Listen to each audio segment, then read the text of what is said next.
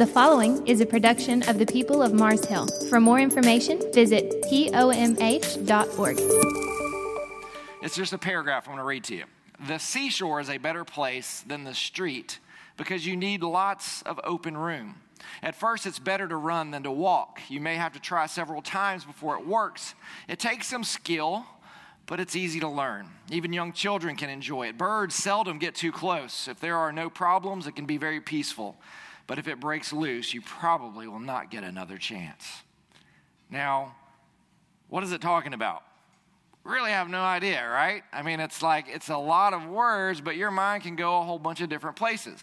Now, I add one word to it to give you some context, and the word is kite. Now, listen to it. The seashore is a better place than the street because you need lots of open room. At first, it's better to run than to walk. You may have to try several times before it works. It takes some skill, but it's easy to learn. Even young children can enjoy it. Birds seldom get too close. If there are no problems, it can be very peaceful, but if it breaks loose, you probably will not get another chance. How, my, how, my, for how many of you did it make way more sense by me just telling you one word and all of a sudden you know exactly what it's talking about. So that's what we are talking about when we talk about context and how context helps us to better understand things that we read and things that we talk about and things that we study. And so, just like one word makes sense of what we read there, when we understand the context of the gospel, when we understand the context of the birth story of Christ, it also makes more sense of it. And so, that's what we want to do for the next three weeks because when we read the birth narrative and ultimately the whole gospel story, it's about two kingdoms colliding together. And it is the kingdom of the Roman Empire, which Jesus was born under, and it was also the kingdom that was coming forth that was being proclaimed. That was the kingdom of God. And because of that, many of the gospel writers were using very specific language and very specific words to point that out, to contrast the two different kingdoms okay? And so that's what we want to pay attention to. We've all heard the story over and over again about Jesus' birth, or at least most of us probably have. And so what we want to do for the next three days is tell that same story, but to tell it from a different angle so that maybe we see it differently for the first time. So, when we talk about context and we talk about the Christmas story, we are looking at specifically Luke, but also Matthew and some of the other Gospels. But Luke gives us more information about the birth of Jesus than any other Gospel. And there is language that's being used in all of these Gospel stories, and even that Paul picks up later when we talk about Jesus as Lord and we talk about Jesus as Savior. We tend to think of those words as being words that are Christian, words that are biblical. But in fact, these were words that preceded the writing of those books. These were words that were common in the Roman Empire. These were words that were attributed to Caesar before they were actually attributed to Christ. And so when these writers are writing, they are intentionally comparing the two different kingdoms, the two different kinds of kings, the two different kinds of rulers. And they want us to see the difference of what Jesus is bringing into this picture. And so when we look at that story and when we hear it again as we study through it, what we have to understand is our context can also lead us to misunderstandings about the, gospel story of Christ's birth, right? Because uh, for the you know past 30 days, all we've heard is Chris, uh, Christmas music over and over again everywhere that we go um, to the point that it becomes nauseating. Really, it's been from the point of like October 31st or right around like Halloween is when you start hearing it. And then all of a sudden, Home Depot puts up those big blow ups. I mean, right after they take the big witch down, then goes up the trees and all that other stuff, you know? And so immediately we are just inundated with all this idea of what the holiday is about. Rarely does any of that actually relate to the story. So a lot of times the context, our context detracts from the story instead of enhances or brings our focus to it. And so this Christmas season, especially, will bring out either negativity, it'll bring out some struggles, or it'll bring out a focus that is truly about the peace that Christ intended to bring, that God was bringing to us through the birth of his son. And so, as we go to all of our different parties, as we see all of the ads for Christmas stuff, and you got to buy this, and your kids have to have that, and you deserve this, then what happens is we're going to get carried away. We get carried away sometimes with the decorations, don't we? Don't we? I've seen some of your houses. You got carried away with decorations. Sometimes we get carried away with the presents. Uh, more than likely, a lot of people will um, be in debt when it comes around to January because they spent way more money than they should have to buy gifts for people that they don't even like. Okay? And so that's what happens during this season, and that can be a frustrating thing as well. How many of you spent so much time preparing your family? Christmas card. It had to have the perfect picture with the perfect background. And you had to have the perfect words that looked Christmassy. It couldn't look too Roman and it couldn't look, you know, too Comic Sans. It had to look like decent, right? And so you poured a lot of time into that. So we look at all of these things, spend time on this. And if you're not careful, what happens is we can very quickly turn those traditions into idols. They can become these small idols in our life. And what happens is we end up making good things into God things. And we fail to recognize what the heart of this season is really all about, what the heart of the gospel is about. So, Christmas has become this cultural phenomenon. Matter of fact, one study says this that Americans will spend upwards of $682 billion this year on gifts and decorations alone.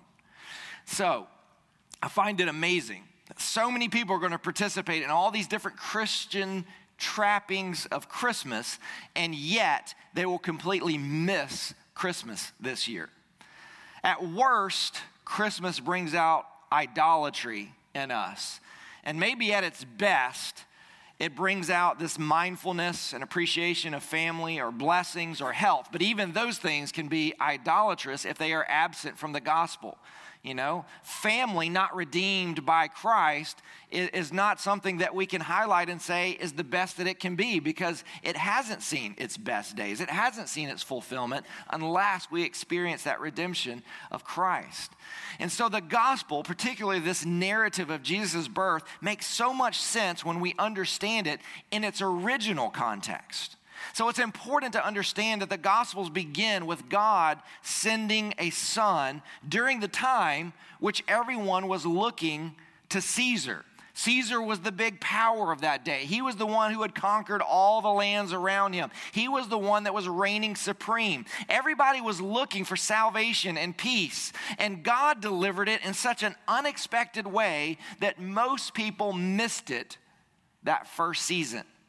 So, in 753 BC, we know that Rome was founded. What we don't really know is how Rome was founded. There are actually two different stories that come from that. One of them believed that Rome was founded when, when uh, Romulus killed his twin brother Remus, and that was the beginning of Rome. Other people point to Troy, and after Troy was sacked by the Greeks, that one of the, the prince of Troy founded Rome, and that was the beginning of the Roman Empire. How exactly it was founded is really irrelevant to the story. But what we do know about the history of Rome is that mo- monarchs ruled Rome for the first few hundred years of their founding before it became a republic. And it was established as a republic in 509 BC. Take notes. There's going to be a quiz at the end now that we have these apps and stuff. So I'm just kidding. There's not going to be one. All right. But this, this Republic of Rome was comprised of, of elected magistrates, and it lasted all the way till 27 BC. Now, from 509 to 264 BC. Okay, get that in your head how far that is. Remember, BC is right here and AD is right here. And so AD starts counting up, but BC counts backwards. So, you know, the, clo- the smaller you get in BC, the closer you're getting to the time of Christ. Okay, so from 509 to 246, this is during the Roman expansion, and they really began to expand and take over territories that we now know as Italy, and eventually they took over the entire Italian peninsula. In 264 BC, a little bit closer, they began this series of wars with Carthage. How many of y'all remember Hannibal? Not from the A team, but Hannibal, that was actually a general. Well, he was a general of Carthage. And remember, he was a nemesis of the Romans for so long. He was the one who led Carthage. And that was the, Rome's primary economic and political rival in that Mediterranean region. Now, during the same time that these wars were raging on, there was also a series of power struggles that began between the successors of Alexander the Great. And eventually, because of that, it fractured, and most of Greece turned into Rome. And, the, and, Rome incorporated them in. By 129 BC, getting a little bit closer, Rome dominated the Mediterranean. They dominated Spain, Carthage, Greece, and Asia Minor. And now at 69 BC, Rome conquered Judea or the area that Jesus is going to be born in. And it, it pretty much conquered the whole surrounding region of Judea as well. And that was broken apart and given to different people to rule over. The people of Judea were required to economically, politically, and militarily be subordinate to Rome.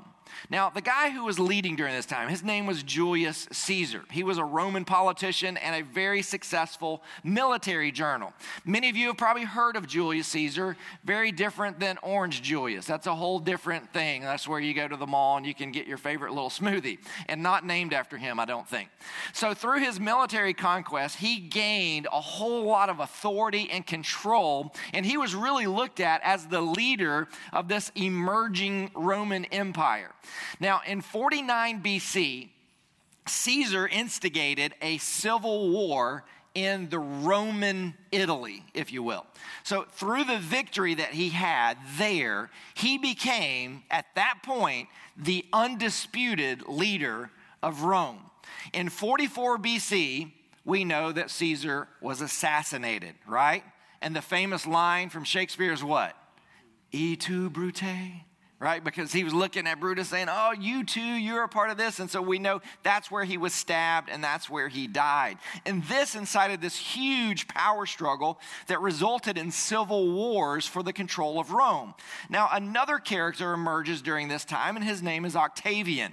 And Octavian was Caesar's great nephew. He was actually the named heir for Julius Caesar because Julius Caesar never had any sons. So he adopted Octavian, who was his great nephew, and he made him the heir. But because he was assassinated, he didn't get it immediately, and that's where all of that fight for control. Well, Octavian kind of rose up during this time, and he finally defeated Mark Antony and Cleopatra, which ended the civil wars and resulted in his control of most of Italy and the Western Territory and much of the East. Now, Octavian, because he gained this control, was then given the declaration of Augustus Augustus Caesar, or Caesar Augustus, as you may hear him referred to. And that was given to him by the Senate in 27 BC. And it made him the first Roman emperor, and it marked the beginning of the Roman Empire as we talk about it from that point forward. Now, how many of you thought, I thought I came to church this morning, not to history class, right? But this is all important, okay? Because we're setting up what was happening in the background. Think about all of this power struggle. Think about these people rising to these, these positions of prominence and being recognized for that. Think about the titles that are being given to them because of these things. This literally became the golden age of Rome. Augustus was really smart. And what he recognized was something that Julius Caesar didn't and became his demise, and that is the Roman Empire do not like monarchs. They do not like the idea of one person having so much control. So he set up this system that looked like a republic, but in actuality, he kept all the control in the background. And of course, it was much more favorable for all of the people. So the long 45 year reign of Caesar Augustus is considered Rome's golden age, and it was marked by peace. It was marked by prosperity. It was marked by achievements in both literature and art. And now, into that story, Jesus is born.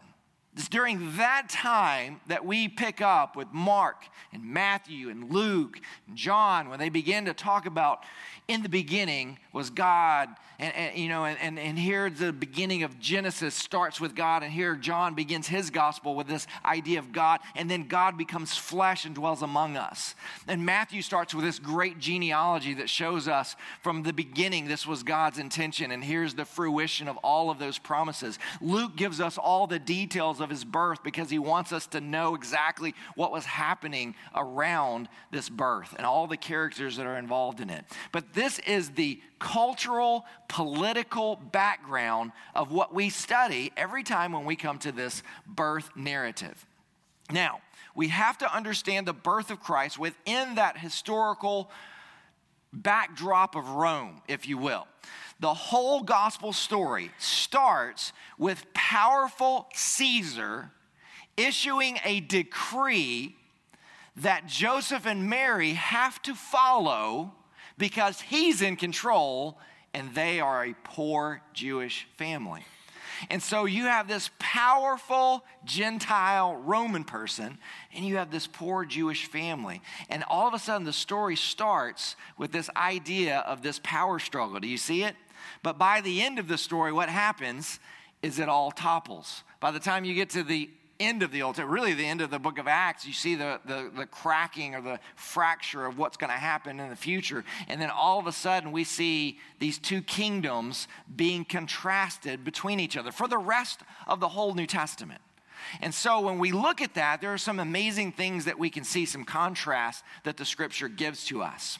Um, have you ever noticed that the titles in the gospel, if you've ever studied Roman history, are very much the same titles that were given to Caesar, uh, like Son of God.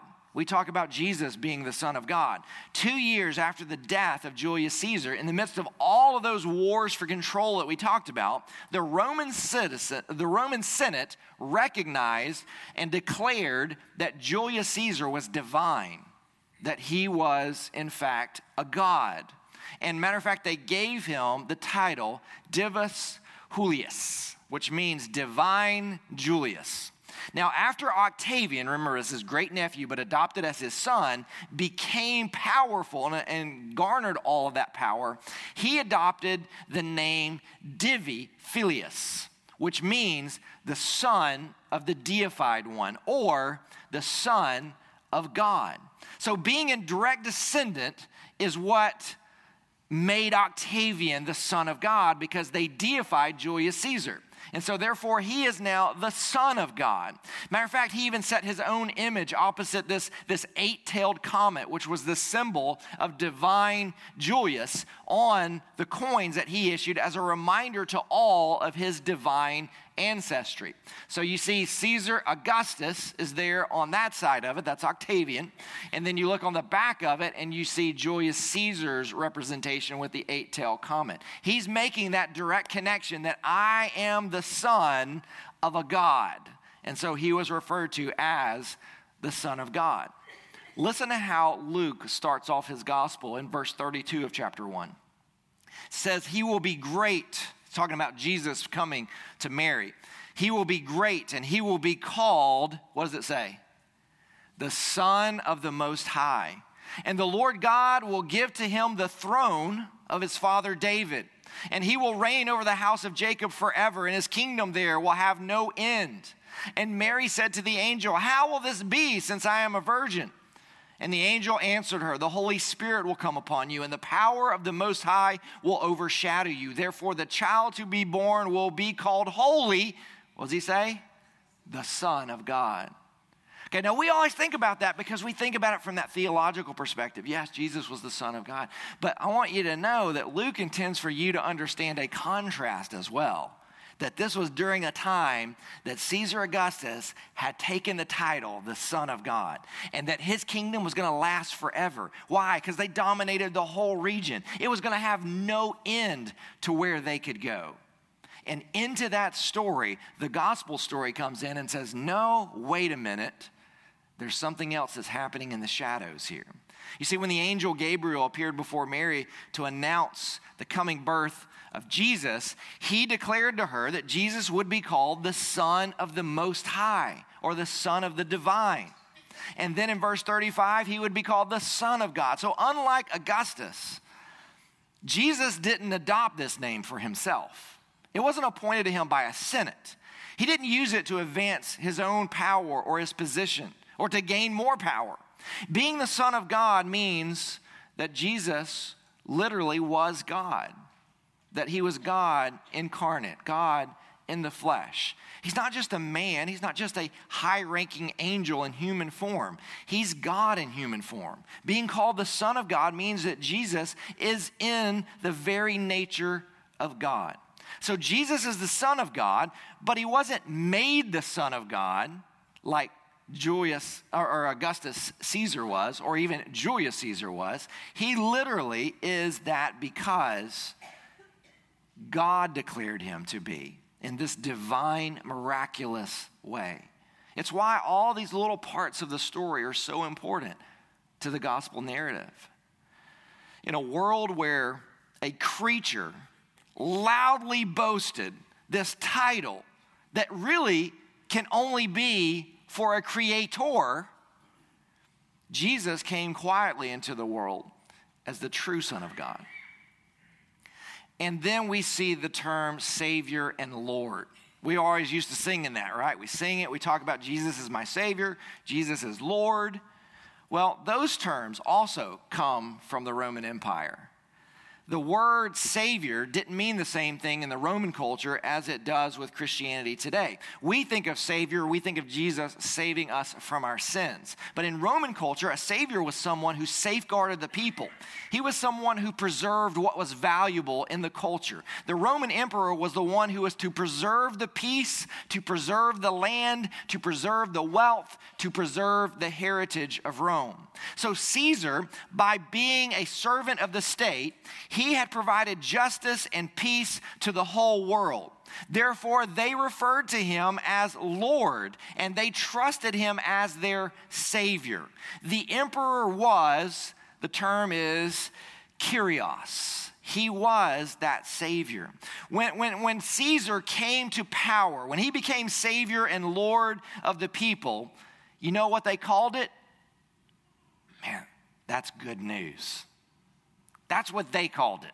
Man, the fact that he's reigning, the fact that he's in control, the fact that he's securing for us all that we need, he's securing peace for us, he's protecting the land for us, that is good news. Matter of fact, they would herald anytime Caesar would come to the land, and they would use the same terminology that the scripture uses about Jesus' return, his second return when he comes back. The same words that we use there are the same words they would use when Caesar comes. It is good news when he comes.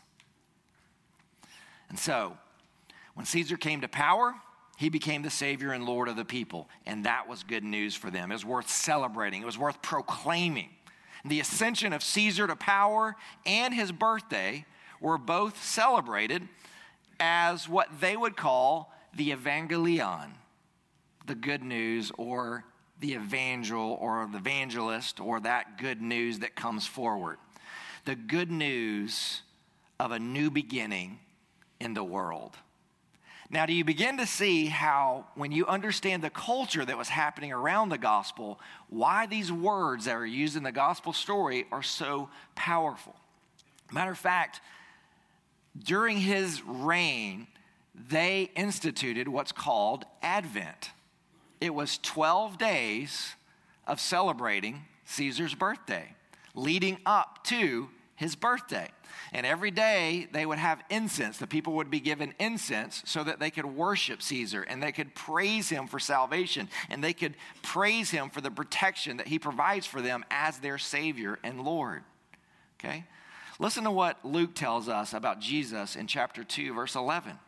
For unto you is born this day in the city of David a, what does it say? Who is Christ the. Now you're living in that first century, okay? Or, you know, depending on how you look at it, 2 BC, 4 BC, you know, because our calendars aren't perfect. But when Jesus was born, this is exactly the kind of language they're using in the Roman Empire to talk about Caesar. He is our Savior, He's our Lord.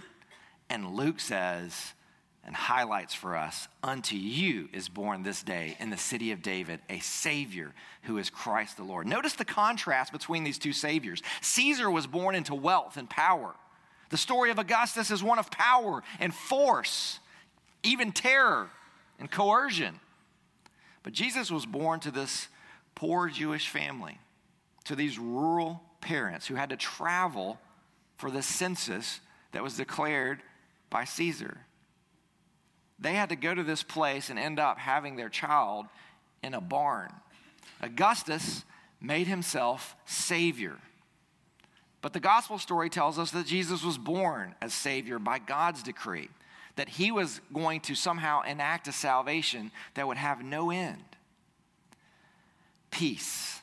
We talk about peace a lot during this season. The ascension of Augustus as emperor brought about the golden years of Rome. We talked about that. That expanded that time where they expanded as far as they could in that known day, and there was a time of peace, the golden years, a time of relative peace for all Romans. This lasted for just over 200 years. So, from the reign of Augustus in 27 BC until the death of the emperor Marcus Aurelius in 180 AD. Now, this was called Anybody know? Pax Romana. You remember studying that in history? Yeah, Pax Romana is called the peace of Rome. Okay? That was what was labeled that time period there. Now, I want you to hear what Isaiah foretold way before this time. Isaiah 9, verse 6. For to us a child is born, to us a son is given, and the government shall be upon his shoulder, and his name shall be called Wonderful Counselor, Mighty God, Everlasting Father, and the Prince of what? Isn't it amazing that God waited, waited, waited, waited until he was in the middle of the Pax Romana to send his son?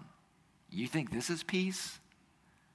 This is the Prince of Peace who will be born during this time that you think's a golden age, you know nothing about a golden age. The golden age is yet to come. This is powerful, powerful. You see, this prophet Isaiah, he foretold that the coming of the Messiah was going to be called wonderful counselor, mighty God, everlasting father. That's important because Caesar, there was this term that was used in the Roman Empire. It was called pater familias. Pater familias means the father of families, and Caesar was considered to be the father of all families. And yet, this small little Jewish boy, born to this poor Jewish family, was going to be born the everlasting father. Every king wants to bring peace and prosperity to the land. Peace implies the end of war. And isn't it interesting that the gospel, the rest of, of our scriptures, point to the fact that that's exactly what would come the end of a spiritual war, the, the end of that struggle to pay off the debt to sin. Literally, when Jesus died on the cross, he proclaimed, It is finished. What was finished? The war to overcome the penalty of sin. Now, do we still struggle against sin? Yes, but we're struggling against the practice of sin, not the penalty of sin. Once we have accepted Christ as our Lord, we no longer have that penalty of sin. Why? Because it is finished. This kind of goes back to the Davidic covenant. Uh, there was a Davidic covenant, uh, the covenant that God made with David was that there would be rest from their enemies. But the real peace that Christ brings is not peace from conflicts or just oppression, it's literally a peace over that power that the enemy had over us. The peace Christ brings is from the conflict between man and God because our sin had separated us from God. Christ brings restoration to that broken relationship. He brings a deep and abiding peace between our hearts and God. And this is not just a temporary peace, it's a peace that can never be taken away and which has its fulfillment on earth also as in the world to come. So it's a, an immediate peace that we experience, but not to its fullness until we enter in to everlasting, eternal life. It's a peace that can never be taken away. The angels celebrated Jesus as the bearer of true peace on earth, or the true pax on earth to all humanity. Another title that we see, King. Caesar is literally given this title in the New Testament. The New Testament authors talk about that. Matter of fact, Caesar, the term Caesar is synonymous with the term king. The priest in John 19 15 even refer to Caesar as their king, stating, We have no king but Caesar. So Augustus was the ruling king of the Roman Empire. There was no king but Caesar. That was common in that day. And yet, Matthew writes in his gospel that the wise men referred to Jesus as the King of the Jews. So in the Gospel of Luke, the angel Gabriel tells Mary that Jesus will be given, and this is chapter 1, verse 32, the throne of his father David, and he will reign over the house of Jacob forever, and his kingdom there will be no end. So, Roman rulers were always very sensitive to protecting their titles, okay? There was even these edicts, and these, they banned the spreading of rumors about the health of any Roman emperor. You could not talk about their demise. You could not predict the day that they would die because that was really popular back then. And so they made all these edicts that made that illegal. This was the time period in which the birth of Jesus was announced. And in that announcement that the angels give, that the wise men hear, they say, A new king has arrived. This is why King Herod doesn't like this because he doesn't like the idea of a new king, and he knows Caesar's not going to like the idea of a new king being born either. So I give you all of that history and that context because I want to say one thing. As you go into the culture over these next few days, number one, we know that Jesus wasn't born during this time period. There's all kinds of other trappings of why we get to this point and why so many people focus on this during this time. But here's the thing even with all of that, you're not going to be able to get away from the fact that it is the holiday season. It's the holiday season. You know, you hear that song. I mean, it always reminds you, right? And it just keeps going. And it's all these songs and all these things. You're going to these parties and you're buying these presents. But I want to tell you that it's very easy and very possible that many of you will miss the true Christmas story. Many of you will miss the gospel this season. And you're probably thinking to yourself, how in the world could I miss it? Well, I just want to remind you again of that historical context. The headline news of that day was of Caesar Augustus. He's the adopted son of Julius Caesar. He ruled as the sole dictator of the only world superpower of that day. The lead story of that day may have well have been the peace from civil strife, or that Caesar Augustus had just declared himself Pontifex Maximus, a deity or the sweeping tax reforms that Augustus was implementing, which actually called for Jerry, I mean, Jerry, Joseph and Mary. Don't mix those two together, right? to be Jerry and Moses, right? It's a whole, whole nother story right there. All right. So Joseph and Mary, not Jerry, all right? So they they got caught up in the whole Roman census and they're having to go back to their hometown to report there as well. So that would have been the headlines of that day and time on the front pages of their papers had they had them. No one could grasp that a single solitary life being born in this outback settlement of a distant Roman conquest in Judea would be born the King of Kings and the Lord of Lords. Most people missed it when it happened. But for over 2,000 years, the prophets saw this coming. For 2,000 years, in all of the books leading up to the Gospels in our scripture, the prophets were saying, This is coming, this is coming, this is what it's going to look like. Moses in Numbers 24 said his birth would be announced by a star. In Deuteronomy 18, that he would be a prophet. Isaiah said that he would be born of a virgin, that he was a descendant of Jesse, who was David's father. Micah said that he would be born in Bethlehem. The Jewish religious leaders of that day and time even knew exactly where he would be born because King Herod went to them and said, Where was this Messiah, this promised king? Where is he going to be born? And they immediately pointed back to Micah and said, He's going to be born in Bethlehem. You know what's amazing? You know how far it is from where those Jewish religious leaders were to where Jesus was born? Less than five miles. But none of them showed up. None of them even cared to go and investigate what was happening or what this, these, these, these wise men were all about. There was even this widespread expectation of a coming king during that day and time. Matter of fact, there was a guy by the name of Suetonius. He was a Roman historian. He wrote about the days in this way. He says this There had spread over all the Orient an old and established belief that it was fated at this time for a man coming from Judea to rule the world. That's a Roman historian, not a Jewish historian, not a Christian historian, right? It's a Roman historian who said, you know what? There's a lot of talk that there's a leader that's going to be coming from Judea during our time.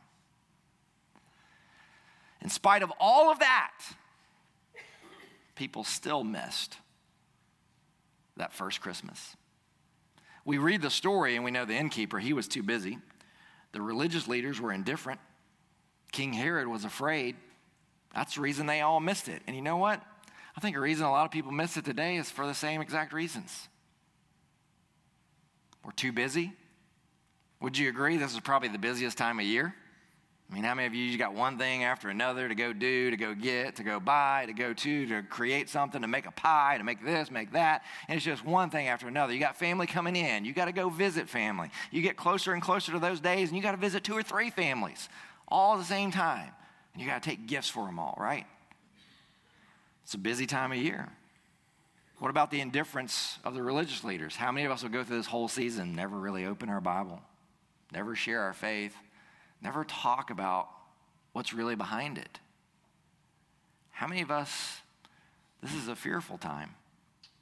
Maybe not necessarily related to all the Christmas trappings, but we live in a very unstable culture, don't we? And I'm not talking politically, I'm just talking about just look at the world as a whole. I mean, there's a lot of uncertainty. The reason people will miss it will be the same reason that they missed the first one. The wise men and the shepherd didn't miss it. Why? Because the wise men were looking for it, they were searching for it. The shepherds didn't miss it because you know what? Let's be honest, they didn't have anything else to do. They're sitting there. That's the reason the angel said, Hey, look, these guys are just sitting here. Let's talk to them. You know, I'm sure there's more to it than that. But isn't that amazing that they're not distracted by all the things that were going on? They had time to go and be there. Julius Caesar had Augustus Caesar, his son, son of God. I want to tell you, I just want to remind you some of the things that we talked about, but just highlight it as we exit out of this study. What they said about Julius Caesar and Augustus Caesar was this. These are words that come from Roman writings, not scripture, okay? I just want you to hear them. They said about those Caesars, no other name under heaven can men be saved by except Augustus Caesar. They said Caesar is Lord. Caesar is the only one who can bring peace. The whole world was united by the rule of the Roman Empire. Even when we think about what happened there, some of the greatest accomplishments in all of ancient history happened during that time. They brought beauty, they brought notoriety, even to Jerusalem and Israel with King Herod and what he did there, things that had never seen before. The gospel writers deliberately and repeatedly contrast Jesus, the messianic king, and the Lord Caesar Augustus.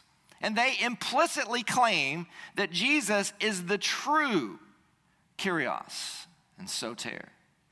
He is the true Savior. He is the true Lord, the true bearer of the kingship of God, and that He was going to be, bring the true pax or peace on earth, replacing that false peace that had been instituted by the conquest of Caesar. Jesus was inaugurated by God. He was the one proclaimed to be the Son of God. It was the Holy Spirit who anointed Jesus during the reign of Tiberius Caesar. So Jesus proclaimed the kingdom of God, bringing its salvation to those who were oppressed He's the one who entered Jerusalem with people hailing him, the king who comes in the name of the Lord as the bringer of peace in heaven and glory in the highest. Jesus was crucified by Pilate, the representative of Caesar. And he was crucified for claiming to be the Messiah, the King of the Jews. But God vindicated Jesus by raising him from the dead, by enthroning him as Kyrios, as Messiah at his right hand. Then in the book of Acts, Jesus' apostles proclaimed to Israel and the Gentiles that Jesus was the Messiah and the Lord. Then Paul, the apostolic representative of Jesus, reached his long pursued, God appointed goal, namely that he got back to where? Rome and proclaimed the gospel, the very heart of the Roman Empire, to proclaim Jesus is Lord and his kingdom will last forever. Those were big words back then, wasn't it? Literally in Acts 28 31, Paul says, proclaiming the kingdom of God and teaching about the Kyrios Jesus Christ, Lord Jesus Christ, with all boldness and without hindrance. That's what he did in Rome. People think, Paul, you're crazy. Do you see the Roman Empire? Do you see how powerful this place is? Do you see how powerful Caesar is? And you're telling me this guy who was born to this poor Jewish family, who they crucified, and you say he rose from the dead, but no one's found him, no one sees him. But you know what? You're telling me that this little vagabond group of people that you call the church, that they're going to last forever? Paul, you're telling me that somehow the Roman Empire is going to fall, and somehow this little vagabond of people are going to institute something that will far outlast the Roman Empire? Paul, you're crazy. And yet, today, there is no Roman Empire, and the church of Jesus Christ has gone literally to the far corners of the earth. Why? Because he truly is a Savior, and he truly is Lord. In the introduction to Amusing Ourselves to Death, Neil Postman argued that there are two dystopian dangers represented by two books that were written. One of them was George Orwell's 1984. Remember that one? Big Brother's watching you. And they said that, you know, what has happened was Big Brother was going to be oppressive to us. They were going to watch everything we did. And then there was another one, a book by Aldous Huxley. It was called A Brave New World. And in it, he said, no, that's not the way it's going to happen. What happens is we're going to entertain ourselves to death um, what, we're going to give control over to the government through technology. The former represents a state that seizes power. The last one is obedience through basically just pursuing pleasures. How many of you now, when you get something on your phone or whatever, and it says, uh, you need to agree to all this, and you're like, agree, let's move on with this? How many things have we agreed through through technology that we just don't read it? We're like, just come on, I don't have time for all that. Read, I just want pleasure. I want convenience. That's what I'm after. As Huxley saw it, people would come to love their oppression. They would adore the technologies that would undo their capacities to think. We used that at the beginning of our service, didn't we? Postman believed that Huxley was right about the United States, at least that that would be our danger. And you know what? We might apply the same principle to our thinking on idolatry. In our day and time, what we have to be careful of is this what we idolize and worship will always have the power to destroy us. We can worship money, a job, a spouse, children, possessions. We can even worship ourselves.